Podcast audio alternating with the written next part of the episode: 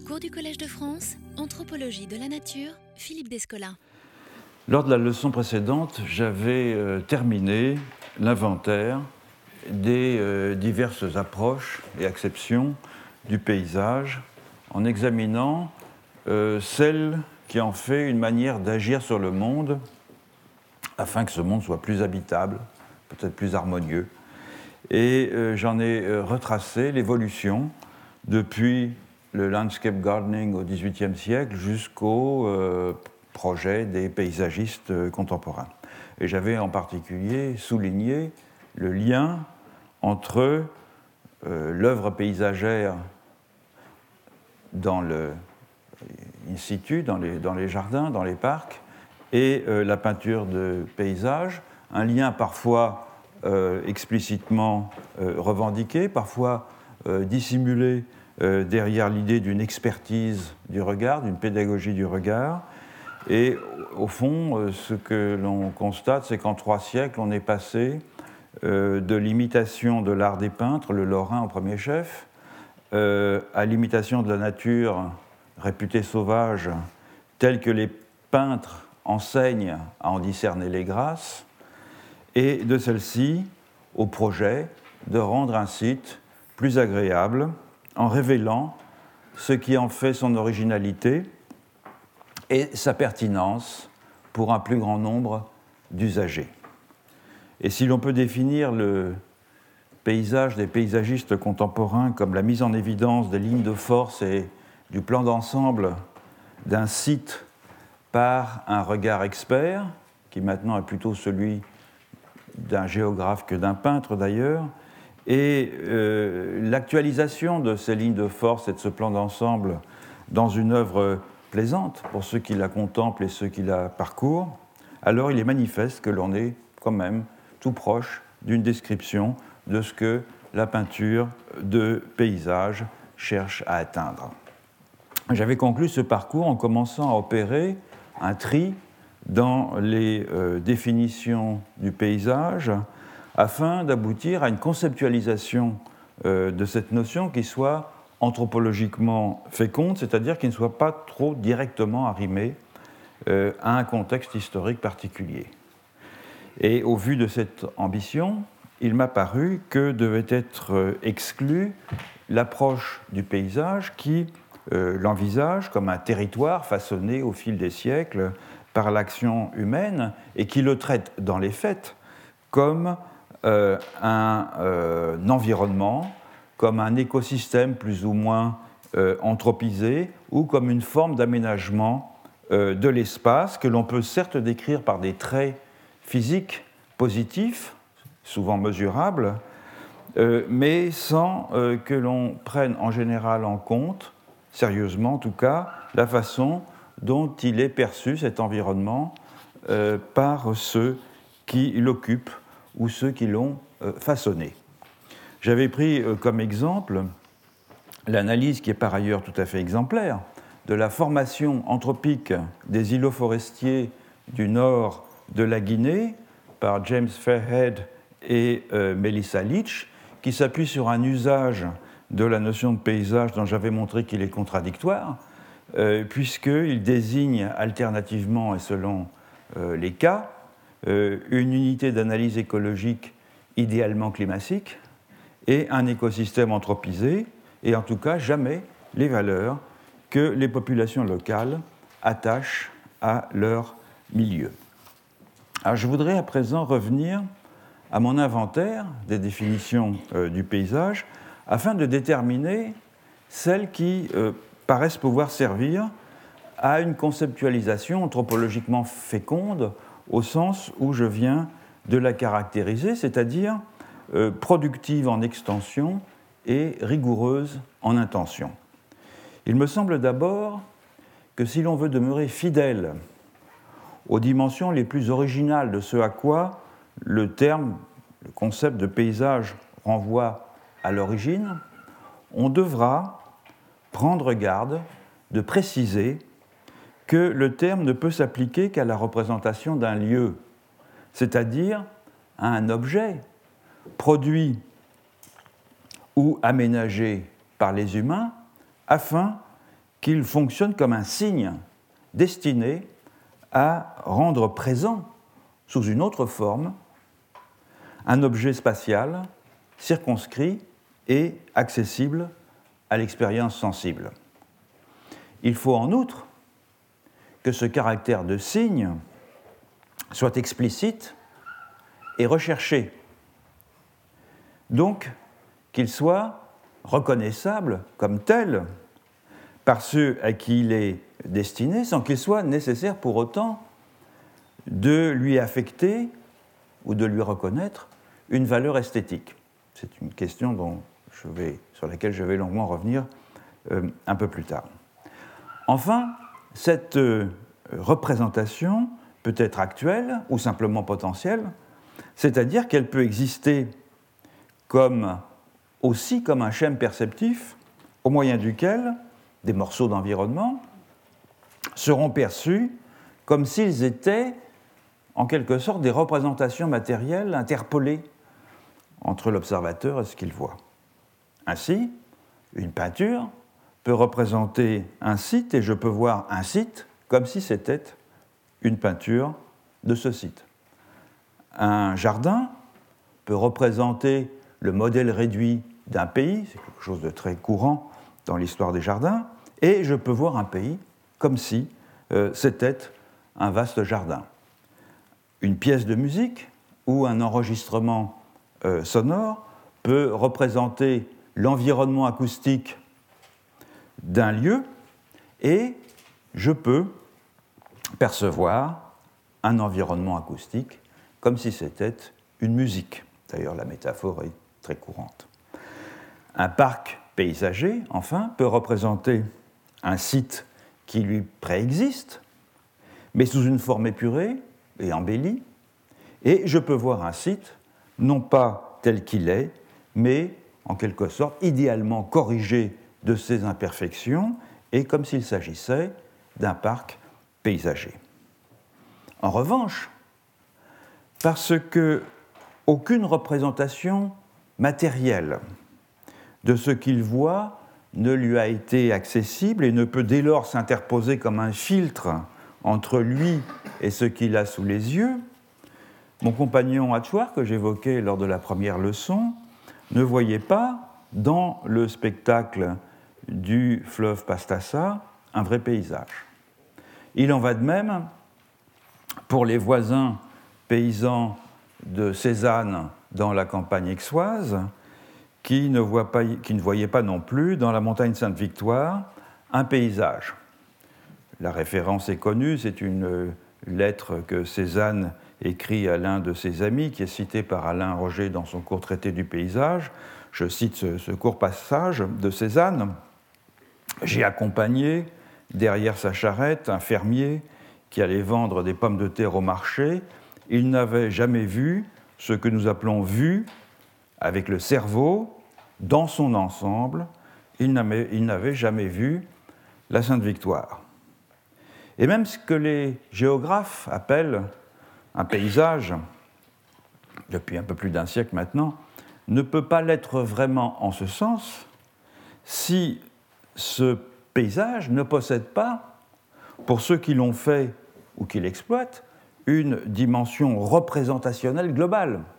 Ainsi, les traits saillants d'un pays bocagé, les haies, les arbres d'alignement, les arbres plantés en sujets isolés, euh, l'apparence des pâtures et des champs, peuvent sans doute constituer des signes, mais ce sont des indices isolés de la tenue foncière, de la richesse des sols, du type d'assolement pratiqué, des zones exposées au vent, non, une représentation complète et idéalisée de ce site en tant que site ou éventuellement d'autre chose que lui.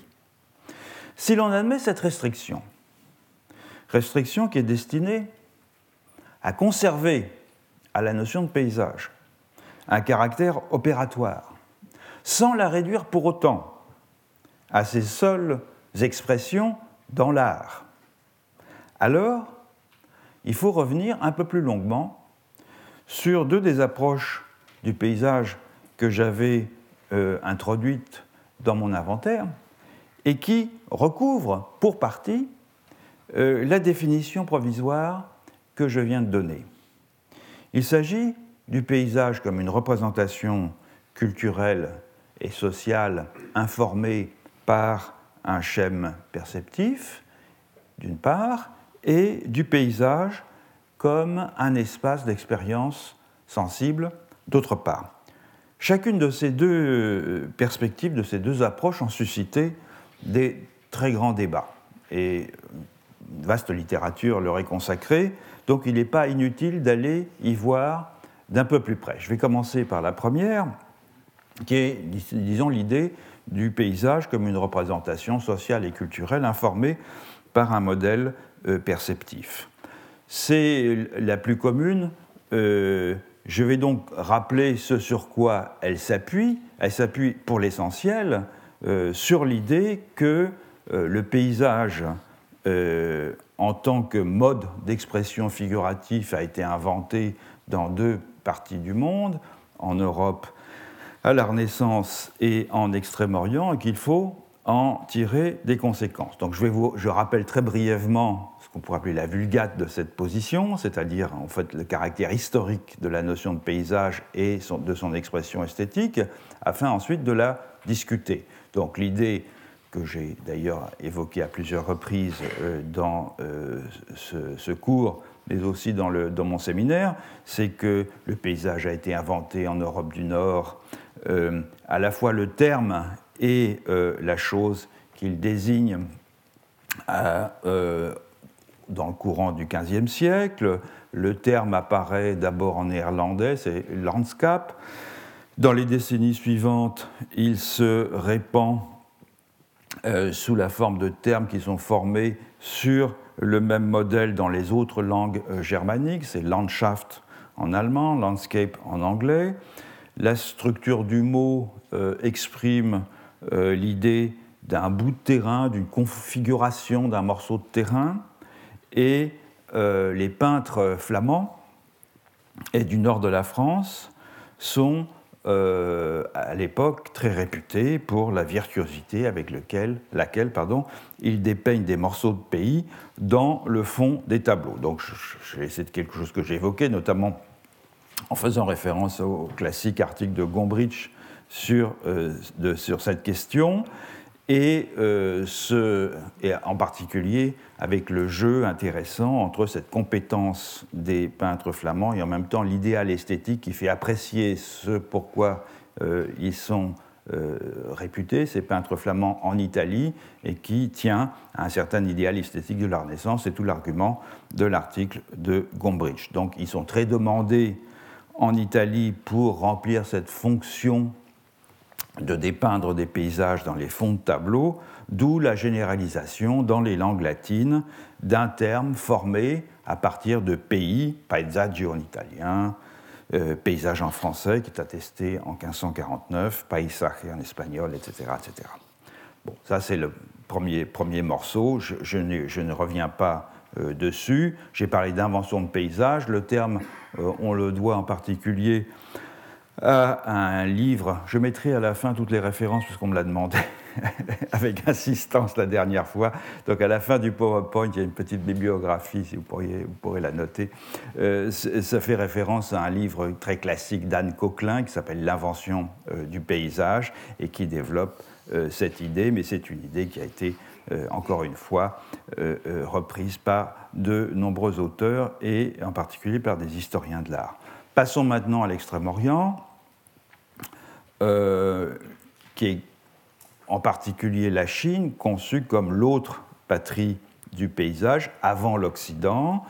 C'est dans les premiers siècles de l'ère chrétienne qu'apparaît en Chine pour la première fois au monde ce qu'on pourrait appeler une esthétique paysagère, donc bien avant, une douzaine de siècles avant l'Europe, qui va ensuite se propager dans les pays voisins, le Japon, la Corée, le Vietnam. Euh, on peut noter d'abord que la langue euh, chinoise possède un mot, et même deux, pour désigner le paysage. L'un qui est très connu, c'est Shanshui, montagne qui est l'accollement de, du, terme pour la montagne du terme pour l'eau, et un autre terme qui est Fengjing, qui est l'accollement du mot pour vent et pour scène, avec une forte connotation de luminosité. Fengjing évoque plutôt l'ambiance du paysage, sa dimension subjective, euh, tandis que Shui évoque plutôt ses euh, motifs. Du reste, comme dans les langues européennes, les deux termes peuvent désigner aussi bien la chose que la représentation de la chose. Euh, pour les représentations, donc, on a un terme, même deux, des représentations picturales. Certaines de ces représentations sont très anciennes. Euh, on peut il y a toujours des, querelles d'experts pour savoir quelle est la première réelle peinture de paysage, euh, tant en Europe d'ailleurs qu'en Extrême-Orient. Euh, certains décident pour la nymphe de la rivière L'eau, qui est un, rouleau que malheureusement on ne possède pour ce qui concerne les paysages que dans une copie euh, un peu euh, ultérieure qui date de la dynastie Song. Euh, donc c'est une, copie d'une illustration attribuée à Gu Kaizi d'un poème composé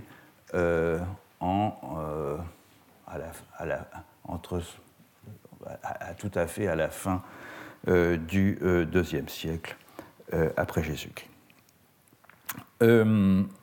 Il faut noter que certaines techniques de la peinture de paysage occidentale, j'en avais parlé d'ailleurs dans euh, euh, mon cours de l'année dernière, sont préfigurées par la peinture chinoise, notamment la perspective linéaire, même si euh, la construction de la perspective n'est pas tout à fait identique. C'est l'un des, c'est probablement le, style figuratif dans lequel l'usage de la euh, perspective artificielle est le plus euh, proche, et aussi la technique pour donner de la profondeur qui consiste à euh, échelonner en quelque sorte les tâches dont la clarté va augmenter en fonction de l'éloignement, ce qui permet de produire une sorte de perspective atmosphérique analogue à celle qui a été inventée par la peinture occidentale au XVe siècle, avec la profondeur des trois plans euh, de couleurs qui sont l'ocre, le vert et le bleu, de façon à euh, donner cette impression euh, de profondeur. Troisième domaine dans lequel on a des représentations en, Chine du paysage, c'est dans les représentations littéraires. la poésie paysagère, si l'on peut dire, bucolique, a précédé la peinture de paysage et les termes qu'on peut traduire par paysage, font donc référence à une expérience sensible, subjective, qui va bien au-delà de l'appréhension visuelle d'un espace et de sa représentation picturale. Il n'est pas rare au demeurant, c'est même très courant, que les peintres euh, calligraphient sur leur rouleau des commentaires plus ou moins euh, poétiques. Surtout les écrits sur le paysage abondent. Ce sont euh, par exemple des textes qui décrivent la bonne manière de contempler un site. Il y en a un que Augustin Berg cite dans son livre Les raisons du paysage, que j'ai trouvé admirable parce qu'il a aussi une dimension de satire sociale d'une très grande finesse. C'est un texte de euh, Zhang Dai qui date de 1500, enfin, qui Zhang Dai a vécu entre 1597 et 1689 et qui distingue euh, cinq manières de regarder la Lune sur le lac de l'Ouest à la pleine Lune du septième mois et autant de rapports sociaux euh, ou de styles sociaux, pourrait-on dire, euh, correspondant à ces manières de regarder la Lune.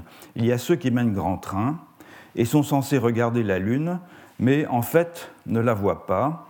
C'est leur manière de regarder la Lune. Il y a celles, et ça c'est uniquement au féminin, qui parlant très fort coulent des regards à gauche et à droite. La lune est au-dessus de leur tête, mais elles ne la regardent pas. C'est leur manière de regarder la lune. Il y a ceux et celles qui savourent lentement une coupe de vin, accompagnée en sourdine par des flûtes et des luttes. Ils regardent la lune, mais désirent surtout qu'on les regarde la regarder. C'est leur manière de regarder la Lune. Il y a ceux qui simulent l'ivresse et improvisent des chansons. Ils regardent à la fois la Lune, ceux qui la regardent et ceux qui ne la regardent pas. Mais en fait, ils ne regardent rien. C'est leur manière de regarder la Lune. Et enfin, il y a les happy few, ceux qui véritablement apprécient un paysage. Des coupes de porcelaine blanche circulent silencieusement entre des amis de bonne compagnie, assis ensemble au clair de lune, ils regardent la lune, mais comme personne ne les voit la regarder, ils n'ont pas à montrer qu'ils la regardent, c'est leur manière de regarder la lune. D'autres textes euh, insistent euh, sur, les, sur les techniques, sur, sur, la bonne façon de représenter un paysage, euh, et insistent au fond sur l'idée que euh, la, conception de l'image précède le pinceau. il y a un texte qui est cité cette fois-ci par Alain Roger dans son court traité du paysage, un texte de Quoseux dans ses commentaires sur le paysage, et qui est vraiment d'une très grande rigueur et subtilité dans les, prescriptions. Je le cite Mettre trop l'accent sur les figures humaines c'est pécher par vulgarité. Donner trop d'importance aux pavillons et aux temples, c'est pécher par confusion. Trop s'attacher à la représentation des pierres, c'est ne montrer que l'ossature du paysage. Trop insister sur la représentation de la terre, c'est lui donner trop de chair. La montagne a les cours d'eau pour artère, les herbes et les arbres pour chevelure, les brumes et les nuages pour teint. C'est pourquoi la montagne doit à l'eau la vie qui l'anime, aux herbes et aux arbres sa beauté, aux fumées et aux nuages son charme. L'eau à la montagne pour visage, les kiosques et les pavillons comme sourcils et euh, yeux, la pêche comme source d'animation. Aussi, l'eau doit à la montagne sa séduction, au kiosque et au pavillon sa clarté et sa gaieté, à la pêche sa poésie, ainsi sont agencées les montagnes et les eaux. Enfin, euh, la Chine a aussi développé un art des jardins bien connu que le euh, Japon a poussé à un très grand degré euh, de raffinement. Au Japon en particulier, l'art des jardins possède une évidente dimension euh, paysagère ou d'aménagement paysager. Il s'agit par exemple euh, d'emprunter le paysage. Le terme japonais c'est shakei, c'est-à-dire de se donner comme fond une montagne voisine du site où est édifié le, jardin, en dissimulant le second plan euh, qui s'étend entre le jardin et la montagne. Et c'est un peu comme si la montagne était attirée dans la vue du jardin était en quelque sorte emprunté par le maître du jardin. Il y en a de nombreux exemples. J'ai pris celui-là. C'est un jardin de Kyoto. C'est un endroit qui est en fait assez euh, habité, mais on n'en distingue rien parce que, comme vous voyez, entre le second plan et l'arrière-plan, il y a cette ligne de végétation qui fait que la montagne est comme dans le prolongement euh, du jardin. Une autre technique qui est moins dépendante euh, de l'environnement, consiste à représenter une montagne en réduction au cœur du jardin. C'est ce qu'on appelle mitaté. Alors, euh, Berck appelle ça institué par le regard. Il s'agit simplement de faire un modèle réduit euh, d'une montagne. C'est le cas dans ce jardin de Tokyo où on a une réplique d'une montagne, euh, qui est beaucoup plus haute bien sûr, dans le Jiangxi, et, qui est ici représentée en miniature. Euh, on pourra enfin noter que euh, si euh, Marco Polo, dans le devisement du monde, s'extasie sur les jardins qu'il voit en, Asie, notamment le jardin du Grand Camp, il ne fait absolument aucune mention de la peinture de paysage qui était pourtant florissante sous la dynastie Yuan. Or, elle n'était pas encore née en Europe à l'époque, Et euh, Marco Polo, littéralement, est aveugle à la peinture de paysages chinoises. Il ne voit pas ce qu'il n'a pas appris à euh, reconnaître. Voilà, donc les deux, si vous voulez, ça c'est l'histoire telle qu'on la raconte ordinairement de l'émergence de la peinture du paysage dans deux euh, lieux de la planète et des effets qu'elle engendre par la suite. J'ai fait état je ne vais pas revenir là-dessus, de, mes réserves sur le fait de classer dans un même ensemble le paysage européen et le shui, tant les, motivations euh, qui animent euh, les peintres et ce qu'ils souhaitent représenter euh, divergent. Le fait qu'on est dans l'un et l'autre cas de la végétation, des, humains, quelquefois des habitations, des montagnes, des rivières, des lacs, etc., ne signifie pas que ces deux types de, de, de euh, production figurative soit équivalente. Donc je ne reviendrai pas là-dessus. Je voudrais maintenant euh, voir la façon dont euh, cette histoire a été exploitée dans les théories paysagères, en particulier en France.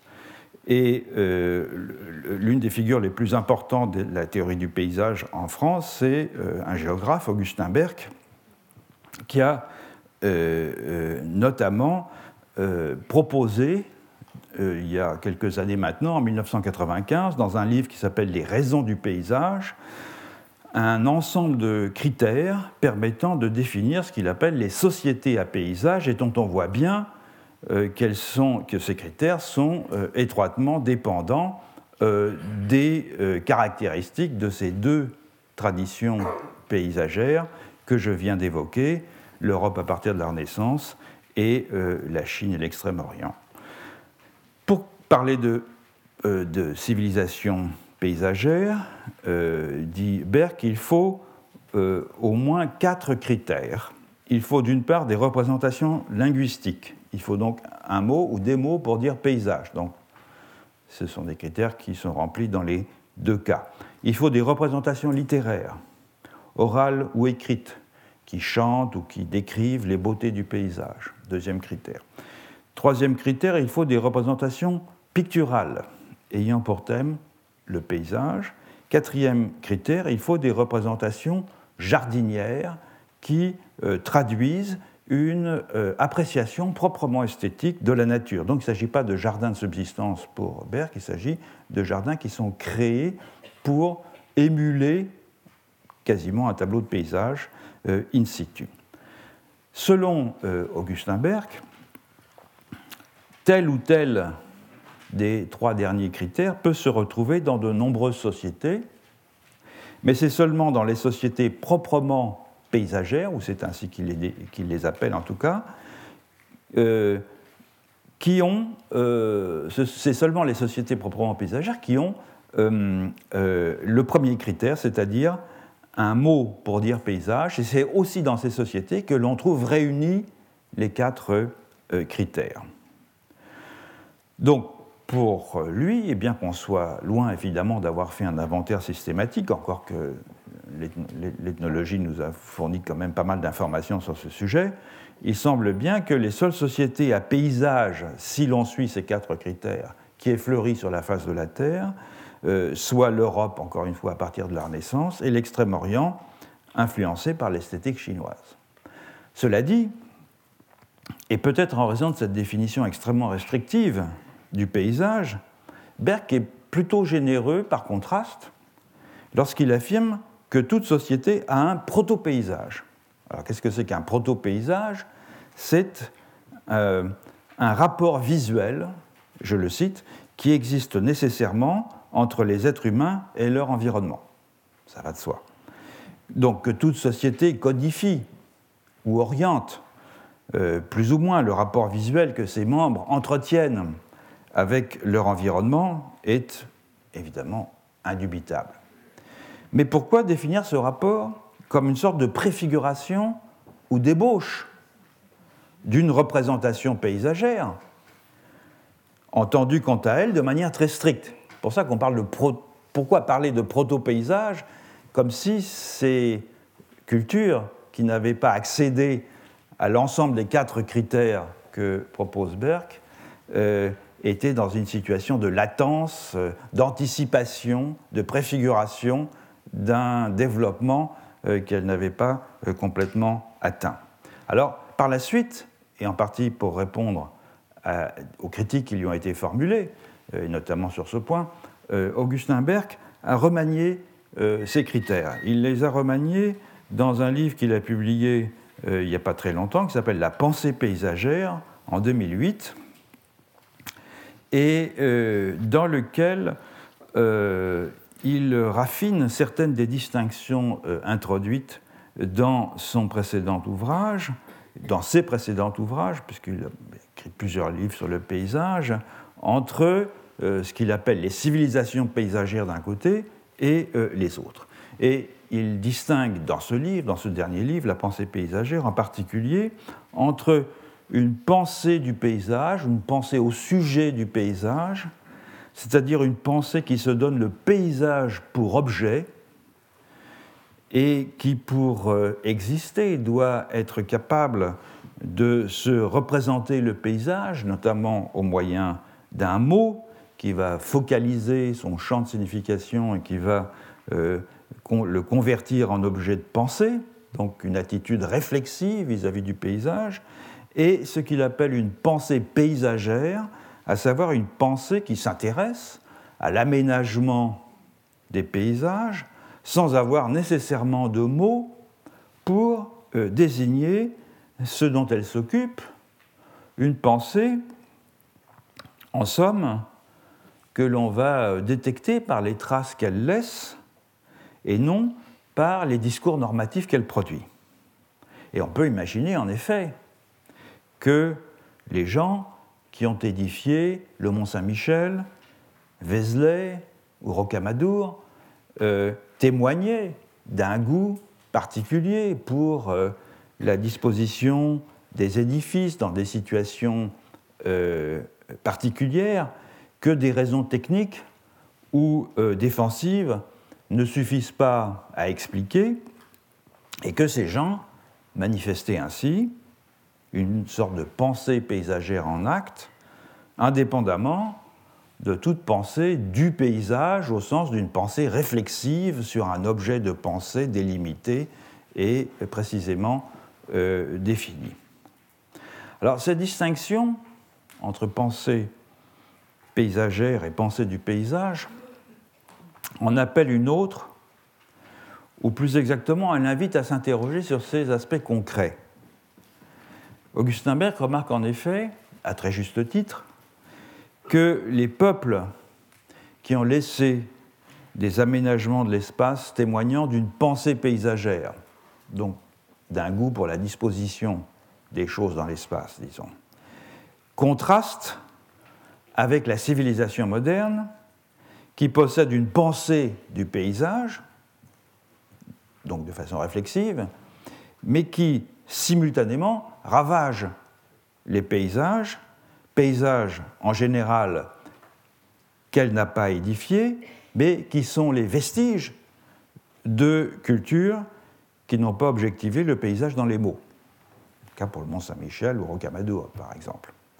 Bref, dit euh, Berck, on n'a jamais, je le cite, on n'a jamais tant parlé de paysage qu'à notre époque, on n'a jamais eu tant de professionnels de l'aménagement paysager, on n'a jamais autant publié de livres de réflexion sur le paysage, on n'a jamais eu autant d'enseignements sur le paysage, dans celui-ci, euh, et on n'a jamais autant massacré les paysages.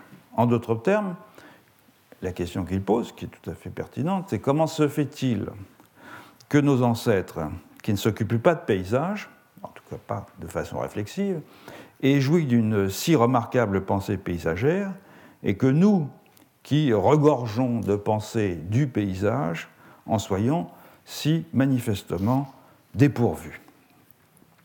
Alors, la question qu'on peut se poser, c'est la suivante. Faudrait-il imaginer que faire du paysage un objet de pensée serait contradictoire avec une pensée paysagère Qu'on ne peut pas faire cohabiter les deux? Et c'est au fond la position d'Augustin Berg. L'idée qu'il existe un lien étroit entre la pensée réflexive sur le paysage et ce que j'ai appelé la naturalisation du monde. C'est une idée qui n'est pas nouvelle. Dans euh, un livre qui date de 1963 pour l'édition allemande, Joachim Ritter, livre qui a été traduit en français sous le titre Paysage, fonction de l'esthétique dans la pensée moderne, Ritter a donné à cette idée un certain retentissement. Je vais rappeler sa thèse le remplacement de ce qu'il appelle le monde ptoléméen par le monde copernicien, c'est-à-dire ce que moi j'appellerais l'avènement du naturalisme en Europe au moment enfin disons dans une période qui s'étend entre le, le, 15e et le 17e siècle, aurait engendré par compensation une esthétique paysagère. En effet, face au désenchantement du monde que la nouvelle cosmologie copernicienne instaurait, il fallait restaurer les liens euh, euh, distendus, coupés entre l'homme et l'univers, il fallait reconstituer l'unité cosmique que le dualisme avait dissoute, et c'est la fonction que l'esthétisation du paysage aurait remplie. Et euh, Ritter envisage d'ailleurs euh, cela comme un processus plutôt positif.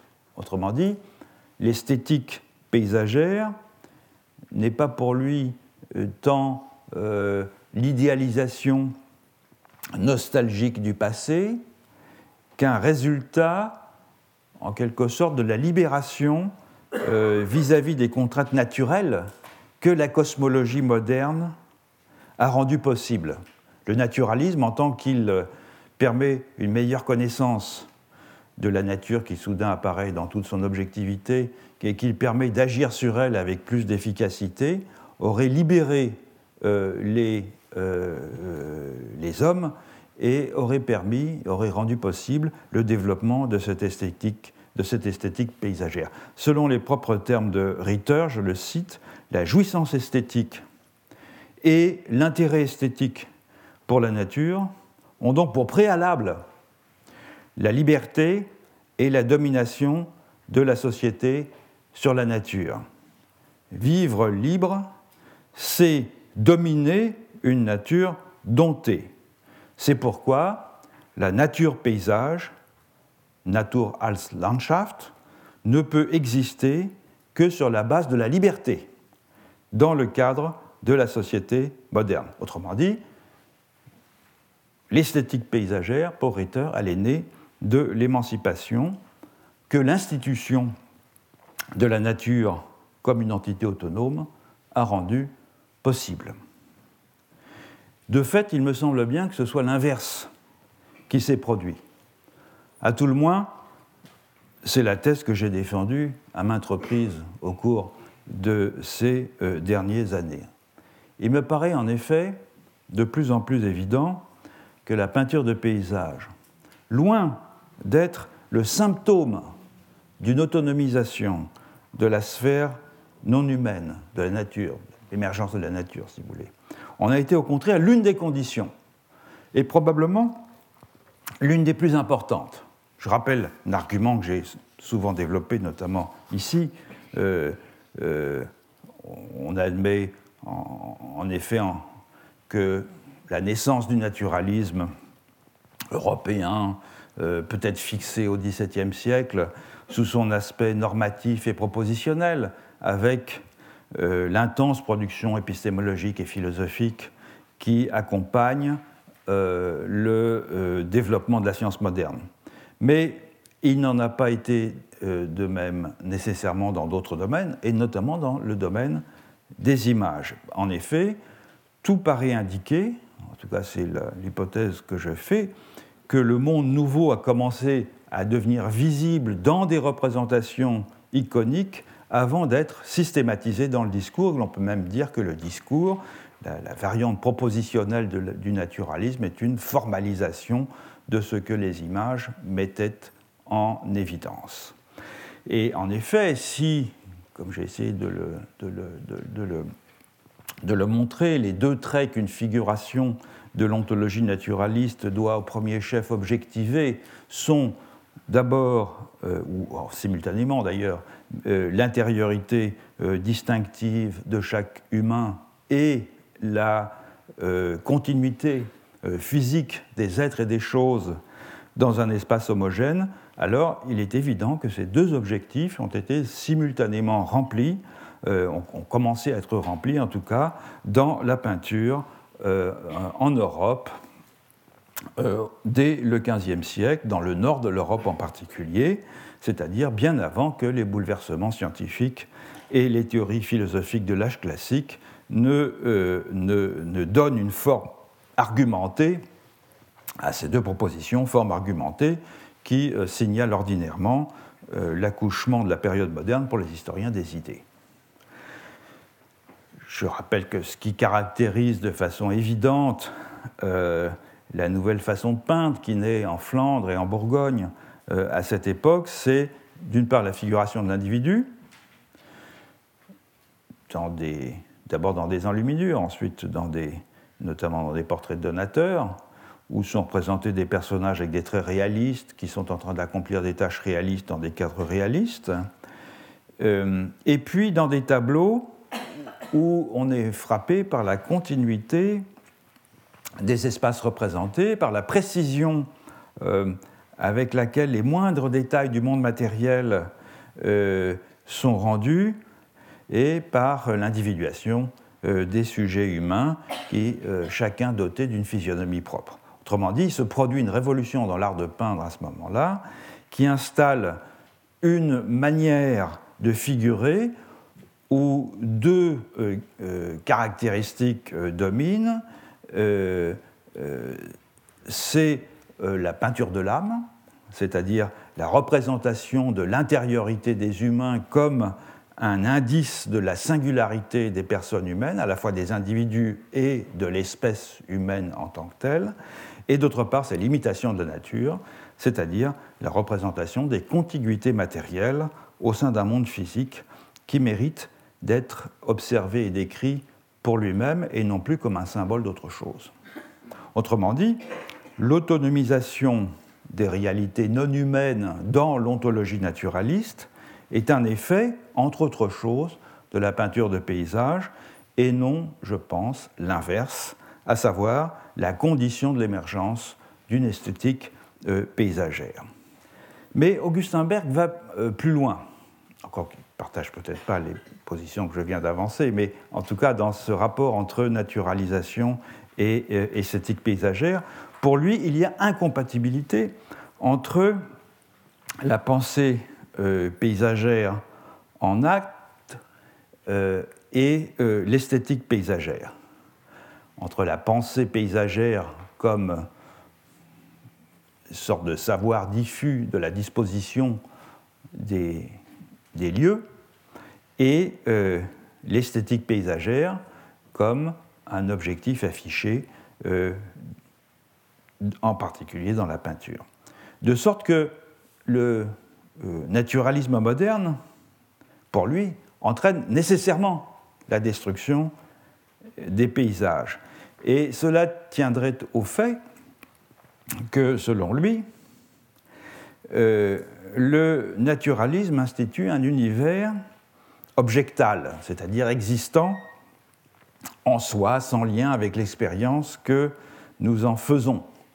Un univers, je le cite, géométrique, mécanique, purement quantitatif, et donc totalement neutre, bref, le parfait contraire d'un paysage.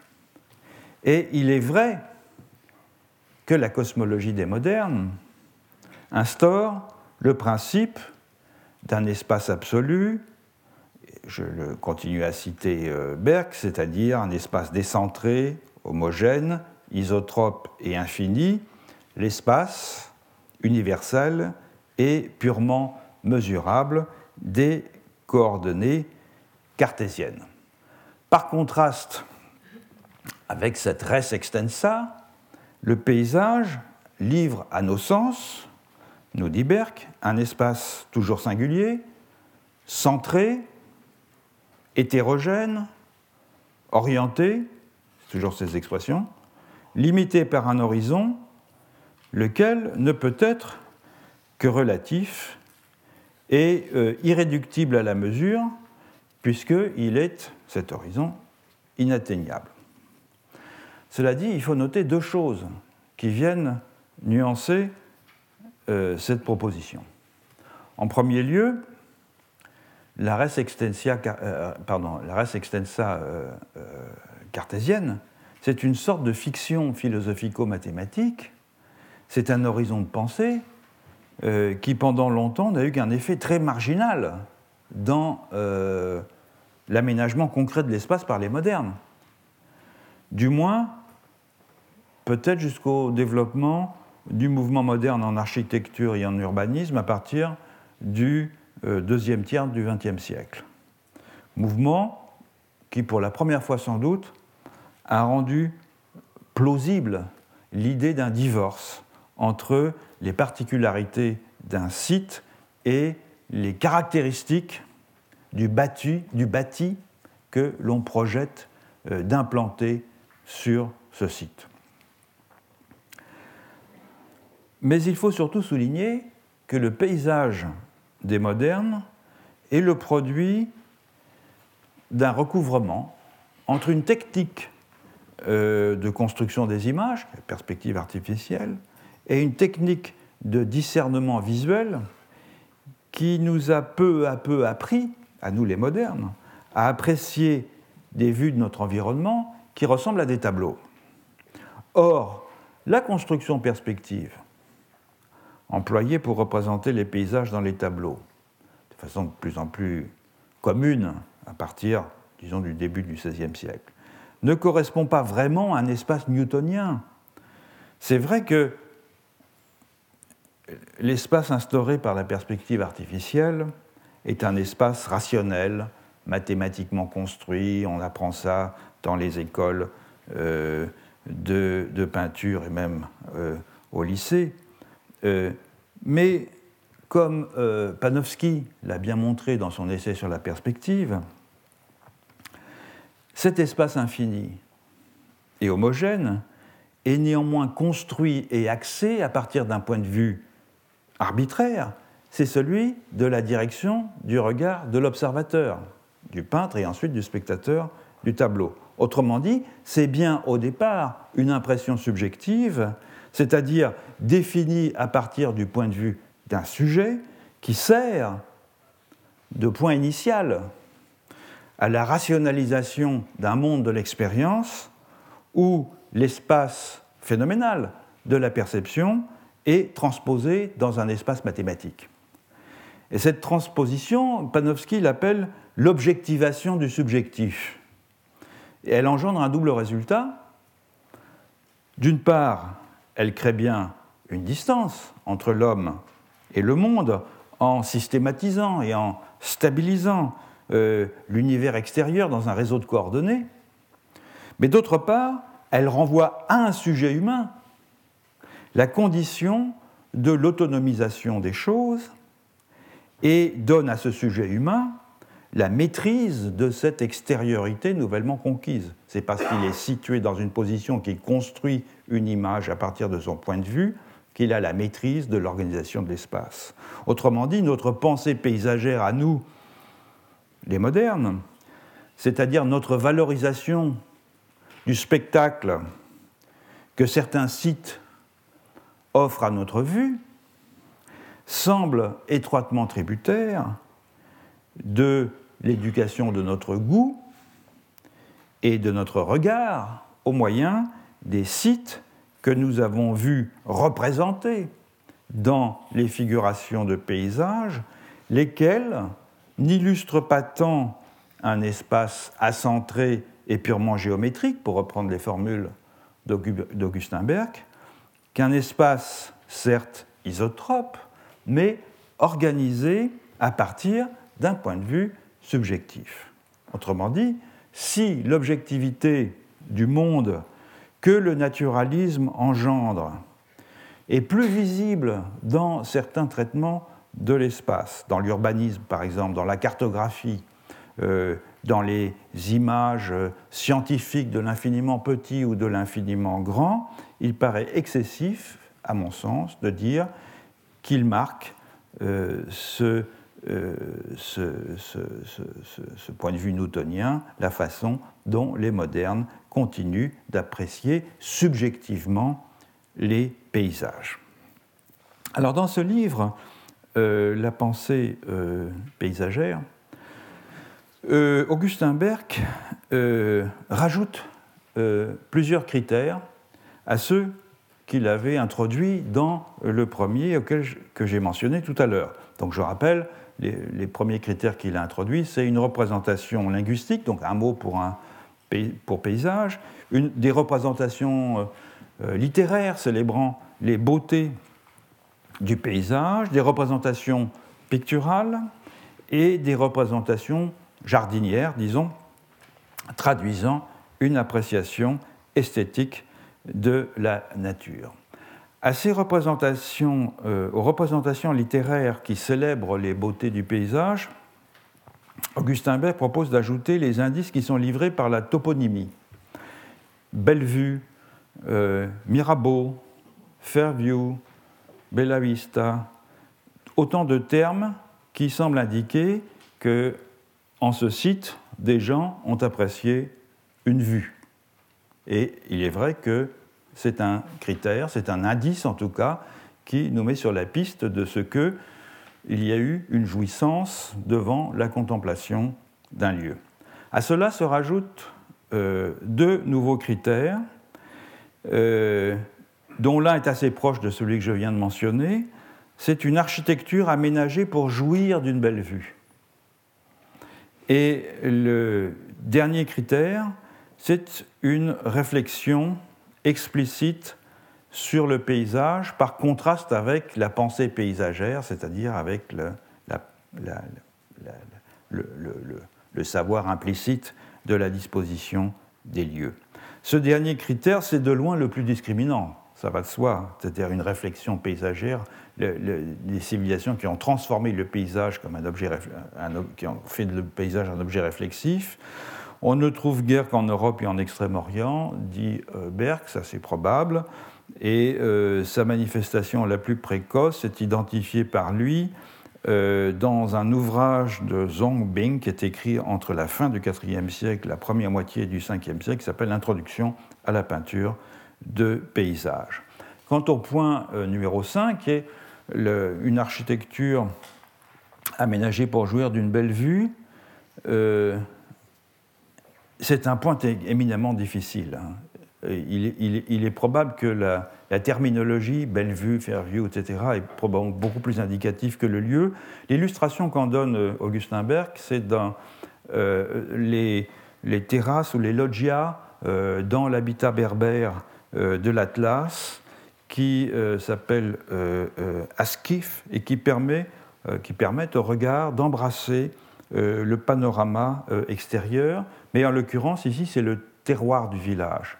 Autrement dit, ça donne un point de vue d'observation sur le terroir du village et sur ce, que, sur ce qui s'y passe. Est-ce qu'il s'agit véritablement, pour nous bien sûr, ce sont des, points d'observation qui nous permettent euh, une dilection euh, devant ce que nous voyons, euh, il n'est pas absolument sûr qu'on puisse, dans le cas présent, penser qu'il s'agit d'autre chose que de la surveillance des champs, et peut-être même de la surveillance des allées et venues des habitants du village.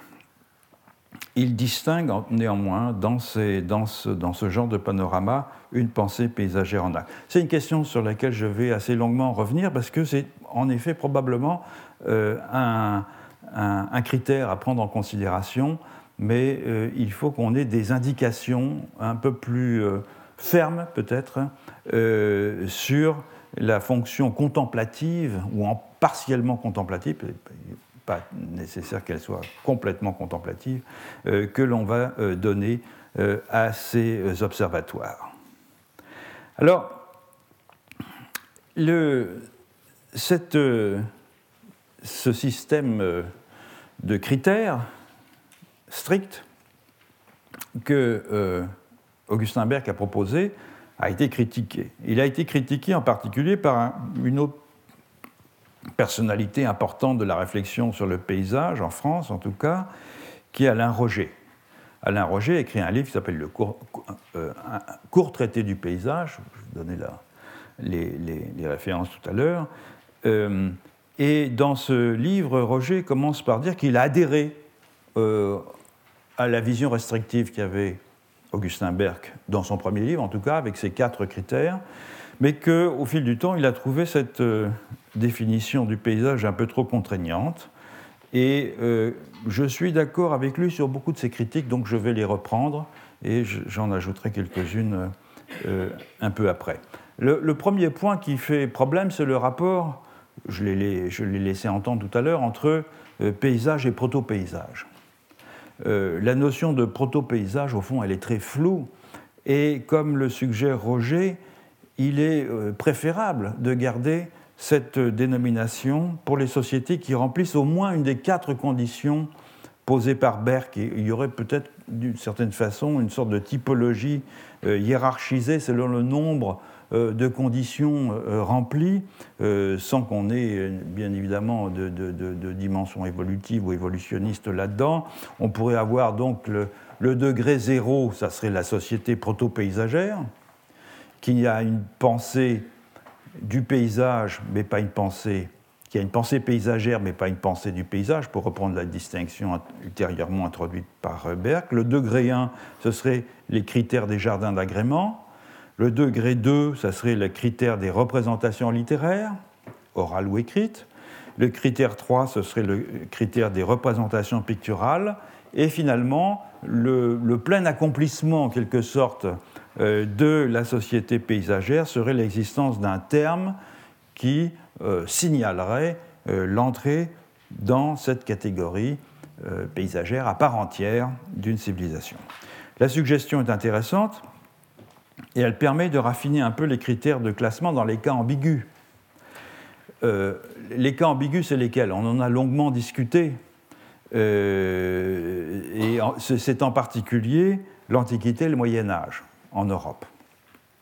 En effet, on a, euh, pour reprendre les critères de Berck, le critère de degré numéro 1, c'est-à-dire des jardins d'agrément, et on a beaucoup discuté sur la question de savoir s'il en avait aussi les critères de degré 2 et 3, c'est-à-dire les représentations littéraires et les représentations picturales. Euh, Albert Doza, dans son livre euh, de 1914 sur le sentiment de la nature et son expression artistique, euh, déclare que l'on chercherait en vain dans la littérature grecque des vestiges du sentiment de la nature même chez les poètes bucoliques.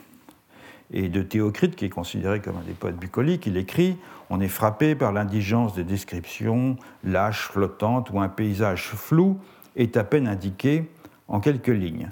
Mais comme le, signale Roger, quelquefois ces quelques lignes sont très évocatrices euh, et peuvent euh, suffire à décrire ou même à circonscrire un paysage. Par exemple, dans les Talisie de Théocrite, euh, qui date du IIIe siècle avant Jésus-Christ. Je cite Au-dessus de nous, nombre de peupliers et d'ormes frissonnaient et inclinaient leurs feuilles vers nos têtes. Tout près, une eau sacrée tombait en murmurant d'un antre consacré aux nymphes. Contre les branches ombreuses, les cigales brûlées par le soleil se donnaient grand-peine à babiller. La grenouille verte au loin faisait entendre son cri dans les fourrés de ronces épineuses. Les alouettes chantaient et les chardonnerets. La tourterelle gémissait, les abeilles jaunes d'or voltaient alentour des fontaines. Tout exhalait l'odeur de la belle saison opulente, l'odeur de la saison des fruits. Donc paysage visuel, paysage sonore, paysage olfactif, ici fort bien euh, décrit. Pour ce qui est des représentations euh, picturales, en revanche, on ne peut que constater, pour la Grèce en effet, euh, leur absence, même si on a voulu voir dans certaines figures des vases attiques des sortes de peintures euh, paysagères. Pour Rome, en revanche, c'est une toute autre affaire. Euh, la dimension proto-paysagère, pour reprendre la terminologie de Berck, et même peut-être paysagère de la civilisation romaine, est beaucoup plus nette. D'abord, un art des jardins, extrêmement raffiné, à la limite du landscape gardening dans certains cas. Ensuite, une poésie bucolique, qui est certainement pour, certains, pour certains poèmes en tout cas assez elliptiques, comme chez Virgile en particulier, mais qui évoque, disons, les paysages plutôt par allusion que de façon très euh, descriptive. Enfin, une peinture de paysage qui, elle, est tout à fait euh, euh, authentique, mais qui reste, semble-t-il, un genre mineur. Je ne vais pas longtemps m'étendre là-dessus, j'en avais parlé dans mon cours l'année dernière, en particulier à propos de ce que Poussin appelait les parergues, les parergas, les hors-œuvres, c'est-à-dire ces peintures que l'on faisait dans les portiques, dans les loggias, pour représenter des, des figures. On n'en a malheureusement que surtout des descriptions euh, littéraires. On en a euh, quelques-unes dans ce qu'on a appelé euh, les, les, paysages nilotiques à Pompéi. paysages nilotiques, ce sont des paysages en partie imaginaires qui sont censés se dérouler au bord du Nil, où on, figure en particulier des animaux africains et euh, des pygmées, mais où il y a à l'évidence une euh, volonté de représentation d'un paysage, euh, ou dans certains cas, comme ici, des fresques représentant un jardin. il n'est même pas impossible qu'un mot pour paysage ait existé.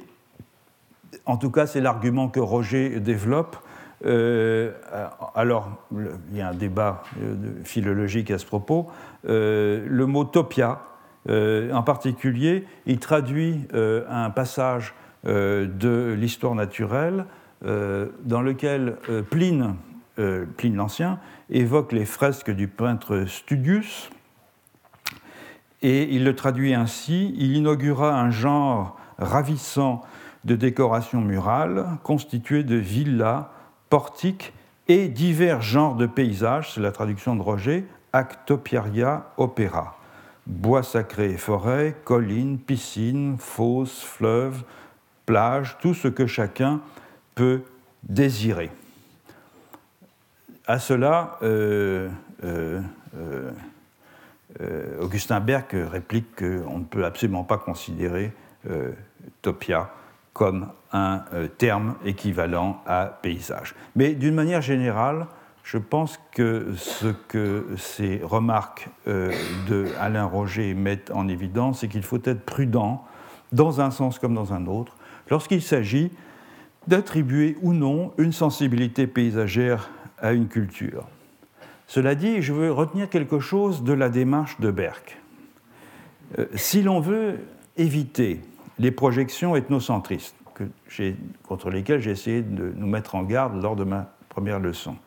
Il faut bien, dans le domaine du paysage, comme dans les autres, proposer des critères qui permettent de décider si certains types de valeurs attachées à des choses existent ou n'existent pas dans telle ou telle culture. Et ces critères pour ce qui est du paysage, c'est-à-dire pour ce qui est d'une forme d'appréhension subjective de l'espace, ne peuvent qu'être fondés sur des indices concrets, euh, des mots, des énoncés, des figurations, des aménagements des sites, puisque nous n'avons pas accès autrement à la subjectivité d'autrui.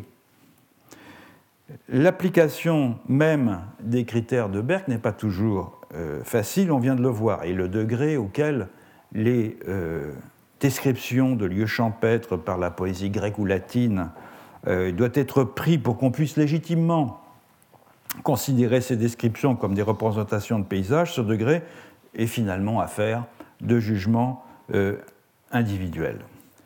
Et même l'absence de toute référence à l'apparence des sites dans la tradition écrite ou dans la tradition orale d'une culture n'est pas en soi une indication assez probante de ce que cette culture soit indifférente aux représentations paysagères. Donc la mission qui nous incombe, c'est de trouver des critères plus fins euh, qui euh, permettent d'étendre au fond les sociétés paysagères au-delà des critères limitatifs de Berck et qui euh, réduisent le nombre des sociétés que Berck appelle proto-paysagères euh, ou en exclut euh, certaines complètement, de la problématique paysagère.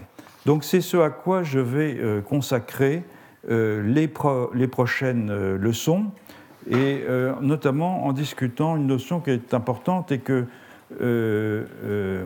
Alain Roger a introduite en discutant les critères d'Augustin Berg et qui est la notion d'artialisation pour voir quel usage on peut en faire, quel, profit on peut en tirer, quelles sont les limites euh, à l'intérieur de laquelle il faut, euh, desquelles il faut la circonscrire. Voilà la, bibliographie euh, minimale. Donc pour la Chine, j'ai cité Yolan Escande et, et je ne sais pas si j'ai cité. Oui, il en manque encore, mais enfin bon. Yolan Escande est une très bonne introduction à la, peinture de, paysages chinoise. Voilà. Retrouvez tous les contenus du Collège de France sur www.colège-2-france.fr.